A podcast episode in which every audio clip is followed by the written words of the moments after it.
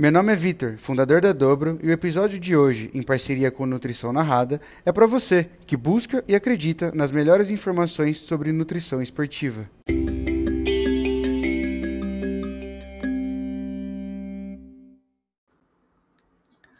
Oi, pessoal, eu sou Andréa Naves, nutricionista e educadora física, atleta de crossfit, mentor em nutrição esportiva de excelência, e esse é o episódio 83 do meu programa Nutrição Narrada. O Nutrição Narrada é um programa de atualização rápida e de fácil acesso à nutrição esportiva para você que quer estar por dentro das novidades da área, mas não tem tempo para estar de outra maneira. Assim, o intuito com este programa é que, por meio de podcasts semanais, você possa atualizar nos mais diversos assuntos que permeiam a nutrição, o exercício, a performance esportiva, o emagrecimento e a hipertrofia muscular. O Nutrição Narrada é uma forma simples e rápida que encontrei de estar em conexão com você que precisa atualizar a nutrição esportiva, mas não tem tempo para fazer o curso ou para estudar sozinho.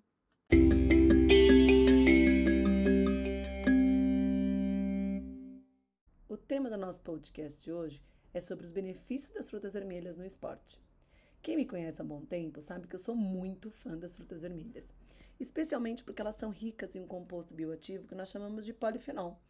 Os polifenóis têm sido cada vez mais estudados no contexto da nutrição esportiva isso porque eles regulam diversos processos bioquímicos que aceleram o processo de recuperação muscular, reduzindo o dano induzido pelo exercício físico, tendo um efeito anti-inflamatório e imunomodulador muito importante. Diversos polifenóis são estudados no contexto da atividade física.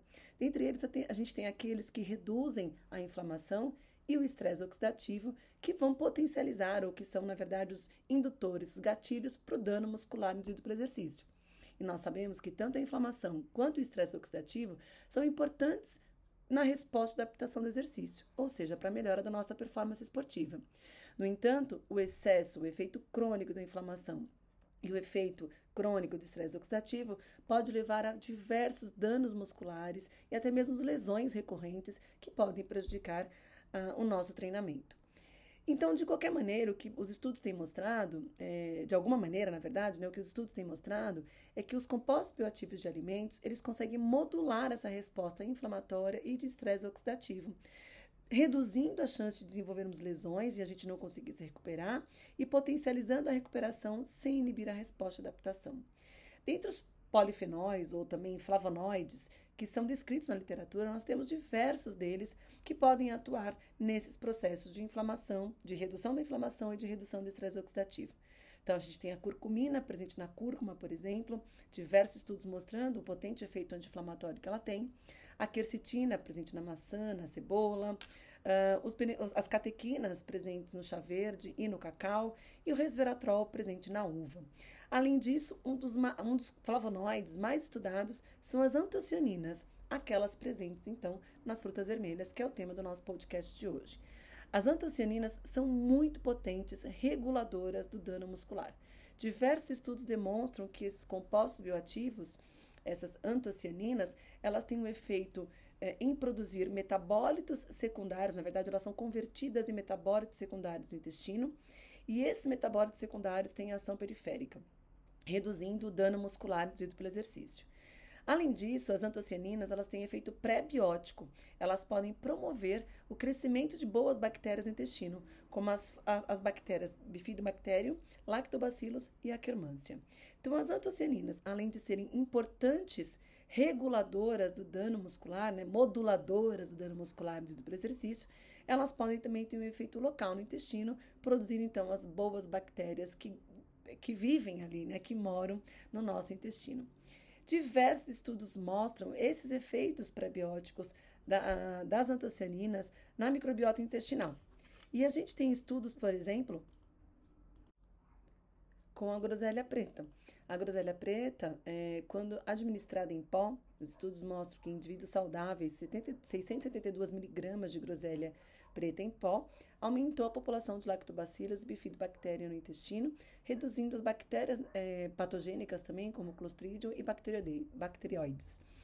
Uh, além disso, açaí, estudos in vitro com grama em pó de açaí, é, durante 24 horas também mostrou um efeito antimicrobiano, reduzindo as bactérias patogênicas, assim como os estudos com mirtilo em indivíduos obesos, onde 250, 215 miligramas de antocianinas derivados de mirtilo durante 8 semanas reduziu não só o filo das bactérias patogênicas, como Firmicutes, actinobactéria, mas também aumentou o filo das bactérias uh, probióticas. Então vejam que a gente já tem estudos, ainda que in vitro, em indivíduos obesos, né, em populações muito específicas ou em situações muito específicas, porque a maior parte dos estudos são sim feitos em animais e in vitro. É, os, estudos, os estudos em humanos são muito promissores em mostrar os benefícios das frutas vermelhas na microbiota intestinal, na, na modulação dessa, da população de bactérias da, da, da, microbiota intestinal. Então, exercendo um efeito antimicrobiano e um efeito probiótico, né? Muito interessante ali, na verdade, um efeito pré-biótico, né? Aumentando a população de bactérias é, probióticas no nosso intestino.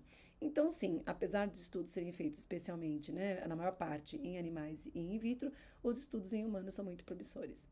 Isso porque os polifenóis das frutas vermelhas, ou seja, as antocianinas, elas são, é, na verdade, elas sofrem um processo de modificação ali no intestino. Elas são convertidas pelas bactérias do cólon em fenólicos mais simples para poder serem absorvidos, já que as antocianinas são de baixíssima biodisponibilidade, ou seja, a capacidade de absor nossa capacidade de absorção das antocianinas é muito baixa.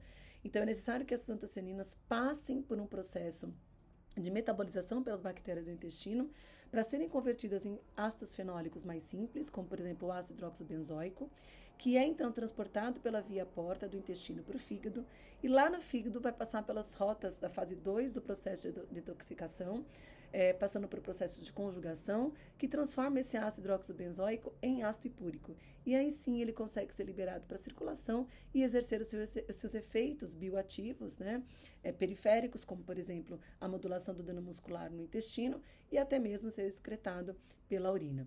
Então, o mais importante que a gente tem é que as frutas vermelhas, elas têm um composto bioativo que precisa das bactérias do intestino para poder ser biodisponível. Então aí faz sentido também o papel que essas antocianinas têm no próprio intestino em modular as bactérias, em deixar presente ali bactérias que são muito mais ativas e muito mais interessantes para a conversão uh, das antocianinas em fenólicos mais simples, ou que nós chamamos também de metabólitos secundários, nessas substâncias que conseguem então ser absorvidas e serem transportadas para a circulação para poder exercer os seus efeitos periféricos. Os estudos com atletas, na verdade, estudos com recuperação em atletas, mostram que, sim, a suplementação de polifenóis, especialmente os polifenóis derivados de frutas, e no nosso caso aqui as frutas vermelhas, tem um papel muito importante, então, na modulação da, da, da inflamação e da, do estresse oxidativo, podendo indiretamente melhorar a performance, já que a geração de radicais livres tem interferência no desenvolvimento de fadiga e pode melhorar né, a recuperação de exercícios intensos por estarem envolvidos na modulação da inflamação e do dano oxidativo no músculo esquelético. Então, assim, o consumo de 300 mg de polifenóis uma hora antes do exercício pode melhorar a performance de endurance de sprint, provavelmente por melhorarem a perfusão muscular também. Então, o que os estudos mostram que, além do efeito na recuperação muscular pós-exercício, a suplementação de polifenóis pré-exercício pode ter um efeito vasodilatador, potencializando a oferta de nutrientes para o músculo esquelético. Então, a suplementação de 300 mg de polifenol, uma hora antes, teria esse efeito.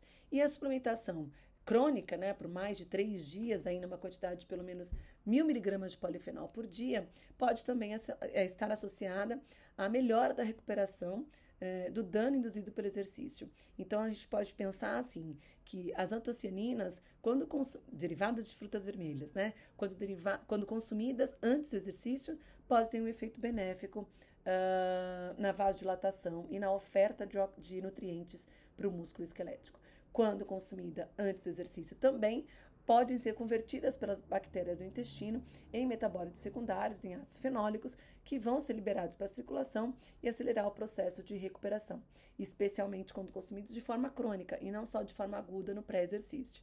Então, quando consumidas de forma crônica, podem estar associadas a essa redução do dano muscular. Então, os estudos são muito interessantes nesse sentido de mostrar os benefícios desses compostos fenólicos aí na, na, na performance esportiva. E de forma prática, né, o que se tem é que os polifenóis de fruta, então, é, podem sim acelerar o processo de recuperação. Tanto a suplementação aguda quanto a suplementação crônica, elas estão relacionadas com melhora de performance, especialmente nos modelos de, de estudos que nós temos com indivíduos que fizeram um time trial de ciclismo, ou que fizeram um modelo de treino em sprints repetidos, ou até mesmo de treinamento intervalado e que a recomendação de utilização aguda de uma a duas horas antes de exercício, de um treino, de uma competição, e a recomendação de forma crônica seria de uma a seis semanas antes de uma competição de um treino.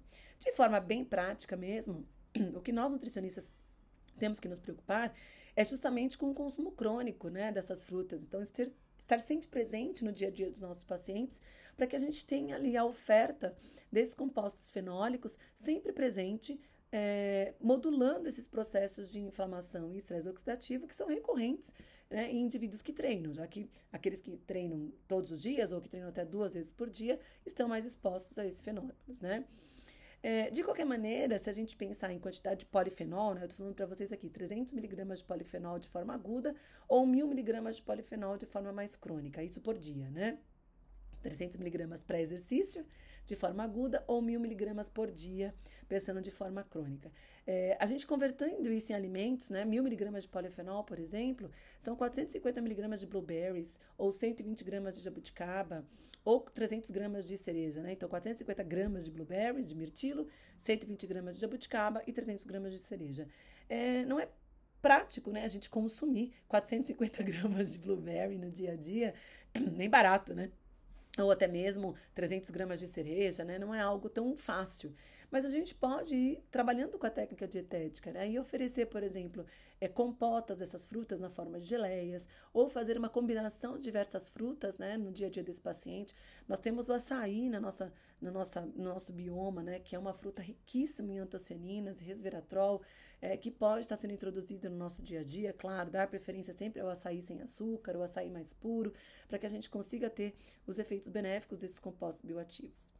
De qualquer maneira, os estudos em humanos realmente são muito promissores. Nós temos um estudo publicado em 2020, é, realizado com as groselhas da Nova Zelândia, né? Então, claro, é, são frutas é, características dessa região, mas que elas mostram uma melhora é, ainda que pequena, porém significativa no desempenho atlético, especialmente se consumidas sete dias uh, durante sete dias, né, numa dose de 105 a 200 miligramas de antocianina. Vejam que a gente já está falando numa dose menor do que os estudos iniciais com, com polifenóis de frutas, né? Ali a gente tem, acabei de falar para vocês, 300 miligramas de polifenol pré-exercício.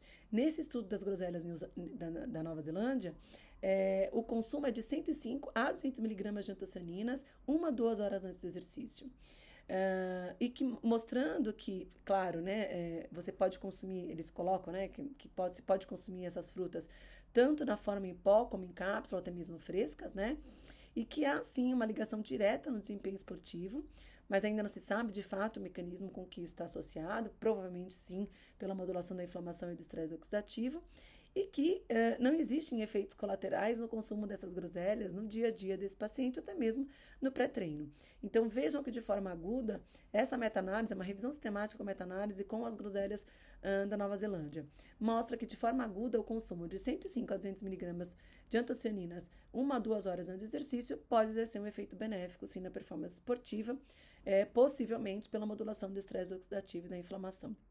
Um estudo mais recente do ano passado, e aí de um pesquisador que eu sou muito fã, que é o David Newman, é um pesquisador é, que inclusive pesquisa muito sobre o sistema imunológico, né, os, os últimos consensos sobre é, nutrição e imunologia para o esporte são do David Newman. Uh, ele tem vários estudos publicados nessa área e ele vem trabalhando também é, na questão da metabolômica, né? mostrando a produção dessas substâncias, desses metabólitos secundários a partir do consumo de alguns alimentos. É, talvez o estudo mais conhecido dele seja o estudo da banana, né? onde ele mostrou que o consumo de banana durante um time trial de 75 quilômetros de ciclismo mostrou ali a produção de vários metabólitos secundários que estão associados com a recuperação muscular. E semelhante a isso, ele fez estudos com blueberry, né? Ele mostrou, por exemplo, que uma xícara de mirtilo, é, aproximadamente 25 gramas de mirtilo durante duas semanas, e aí no efeito crônico, aumenta os níveis plasmáticos desses metabólitos derivados do intestino, amenizando a produção de substâncias pró-inflamatórias, como por exemplo as oxilipinas, né? A gente tem oxilipinas pró-inflamatórias e oxilipinas anti-inflamatórias.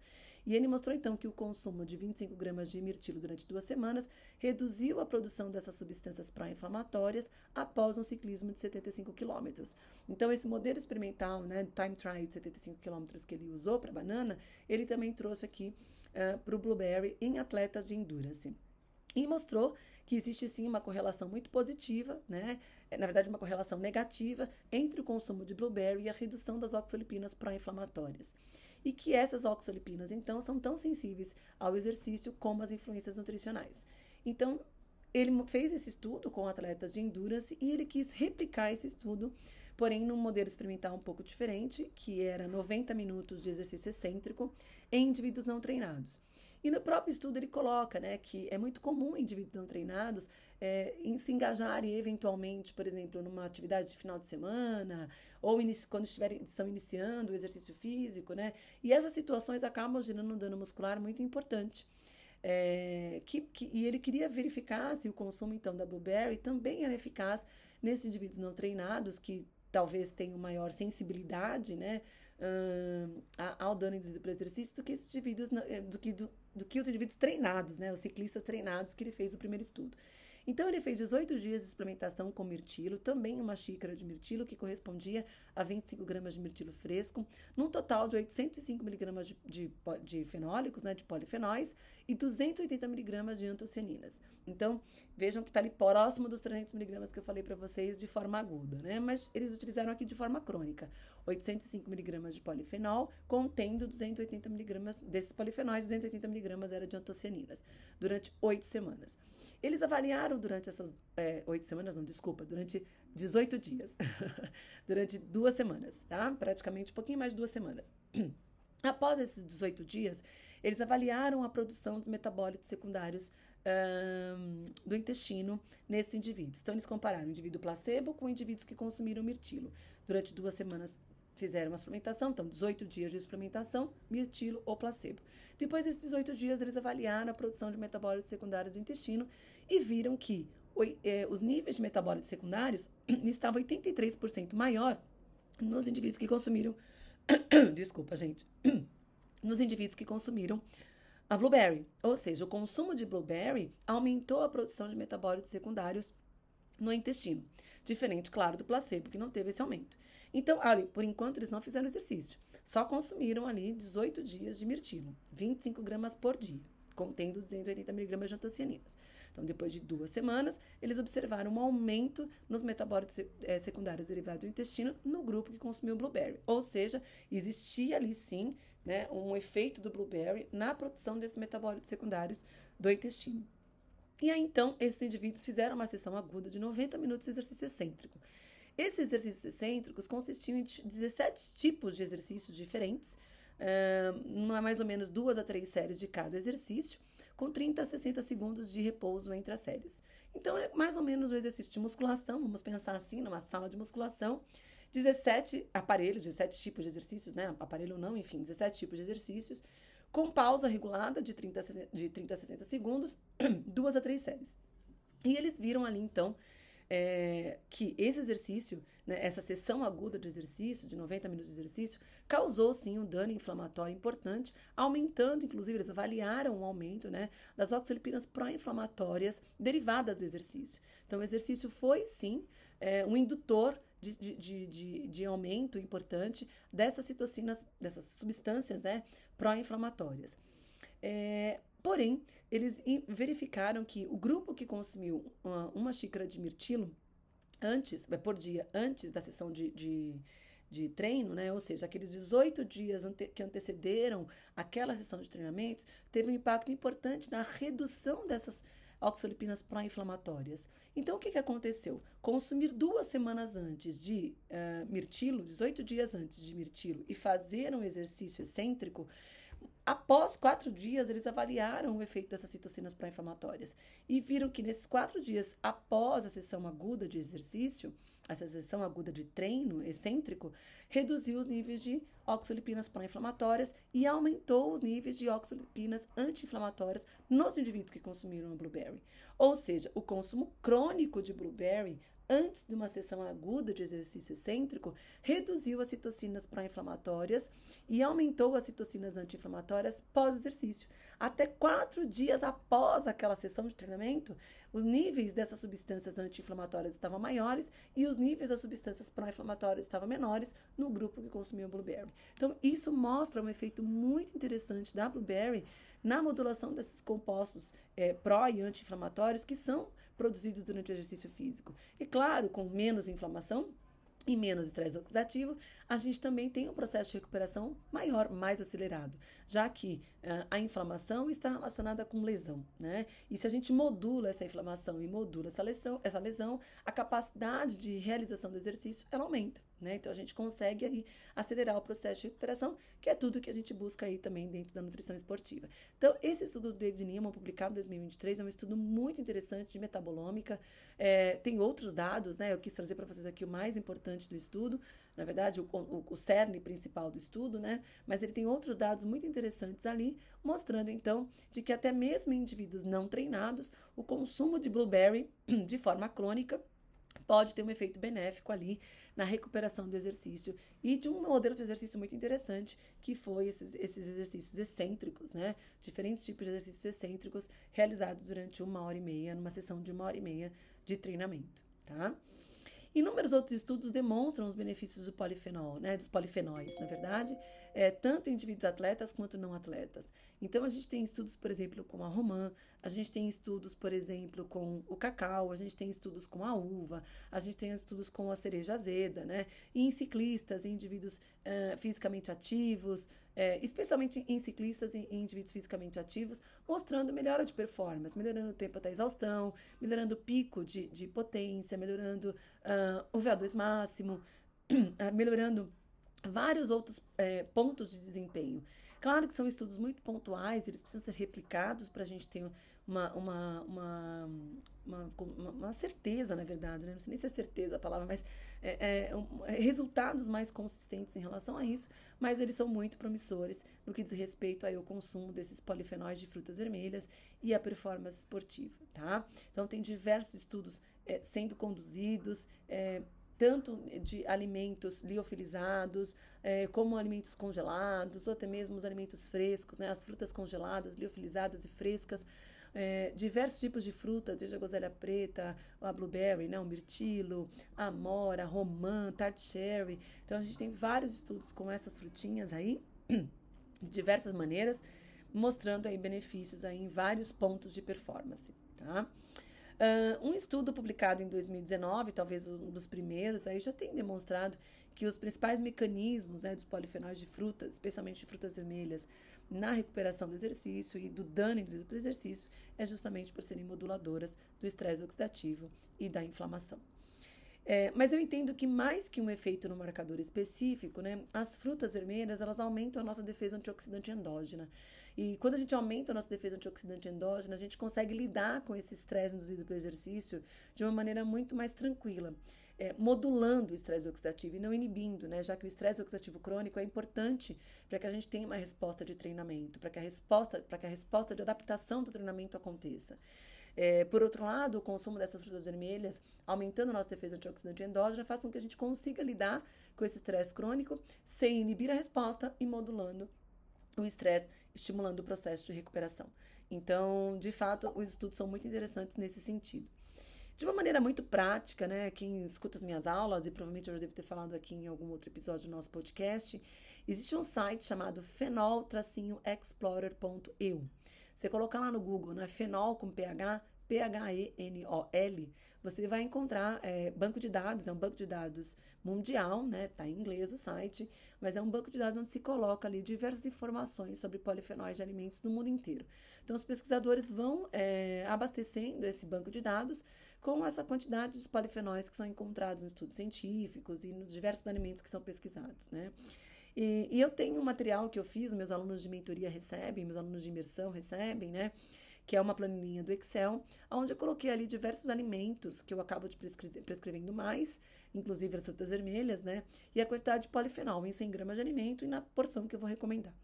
É, e, e, eu fiz aqui umas combinaçõezinhas que eu acho que ficam bem práticas, né? Pensando em polifenóis, especialmente polifenóis de frutas vermelhas, que podem ajudar a gente a colocar é, esses alimentos no dia a dia do, meu, do nosso paciente, na dieta do nosso paciente, né? No consumo diário desse paciente.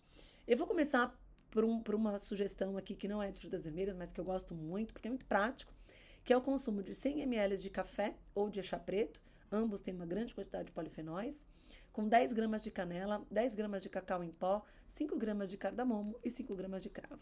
Essa combinação tem aproximadamente 2.570 miligramas de polifenol. Olha só, uma coisa super simples, um cafezinho com especiarias traz para a gente uma riqueza, né, uma quantidade gigantesca de polifenóis que vai nos ajudando aí na nossa defesa antioxidante endógena e vai modulando né, esses processos de inflamação e estresse oxidativo. E que, inclusive, quando consumidos de forma aguda, pré-exercício, podem acelerar, uh, podem, na verdade, amenizar né, o aumento dessas substâncias pró-inflamatórias induzidas pelo exercício. Uma outra combinação que eu gosto muito tem 1.074 miligramas de polifenol, que são 80 gramas de morango, 50 gramas de amora, 30 gramas de chocolate amargo picado. Então você põe essas frutinhas ali picadinha vermelha, derrete o chocolate amargo ou pica, né? E coloca por cima dessas frutinhas vermelhas, vai nos dar 1.070 miligramas, 1.074 miligramas de polifenol. Uh, uma outra combinação que eu gosto é 50 gramas de amora, 80 gramas de morango, 100 gramas de kiwi, 100 gramas de banana, 50 gramas de uva preta, 30 gramas de abacaxi, 20 gramas de gengibre ralado. A gente vai ter 1.027 miligramas de polifenol nessa combinação.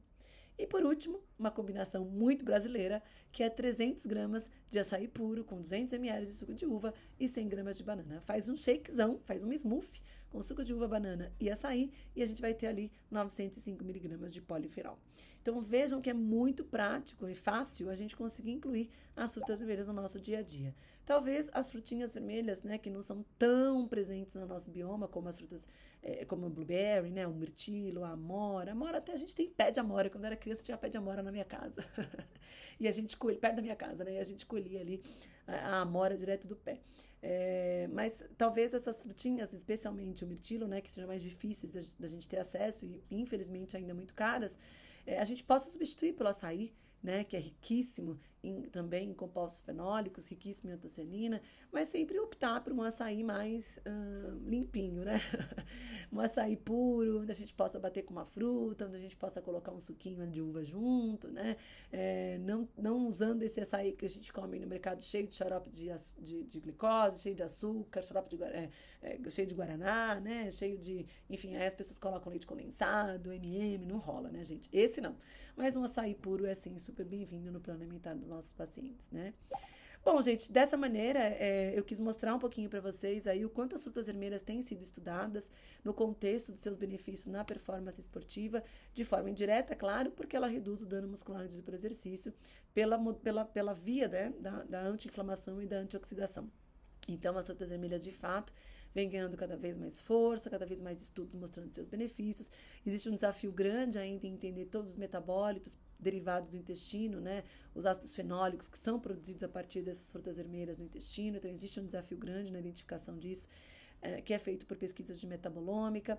Existe um desafio grande ainda avaliar é, o efeito direto na função muscular ou até mesmo os mecanismos que podem levar ao aumento de performance esportiva, enfim, muitos desafios nas pesquisas, mas muito promissoras no que diz respeito a isso. E a gente vai introduzindo as frutinhas vermelhas aí no dia a dia dos nossos pacientes, porque de alguma maneira elas vão trazer algum benefício para nossa saúde tá bom? Gente, eu espero que vocês tenham gostado desse podcast, é, compartilhe com seus amigos, faça é, a, a, esse podcast, né? Faça Nutrição Narrada atingir o máximo de pessoas possíveis que possam se beneficiar dos conteúdos que a gente tem aqui. Não esqueçam de, quando estiver escutando Nutrição Narrada, dar um print e postar no Instagram e me marcar, que eu faço questão de repostar vocês. Fa escuta Nutrição Narrada treinando, lavando roupa, lav limpando a casa, cuidando dos filhos, dirigindo, né? Já vi de tudo. Já tem, o povo faz de tudo escutando Nutrição Narrada. Então eu acho o máximo. Então sempre façam o print do que vocês estão fazendo e me marquem lá no Instagram, que eu faço questão de repostar vocês com certeza. Compartilhe com o máximo de pessoas que vocês puderem os conteúdos que tem aqui, que todos nós somos beneficiados é, com o conhecimento, né? Então, gente, muito obrigada. Não esqueçam de entrar lá no meu site, andreanaves.com.br e vejam todo, tudo que a gente tem de nutrição ali, desde o blog presente no site, é, os cursos que a gente tem ali online e, claro, o nosso congresso que acontece 28 e 22 de junho de 2024 aqui em São Paulo, que vai ser um super congresso de nutrição esportiva. E se você quer viver de nutrição esportiva comigo, não deixe de participar desse evento, tá bom? Muito, muito, muito obrigada e até o nosso próximo podcast.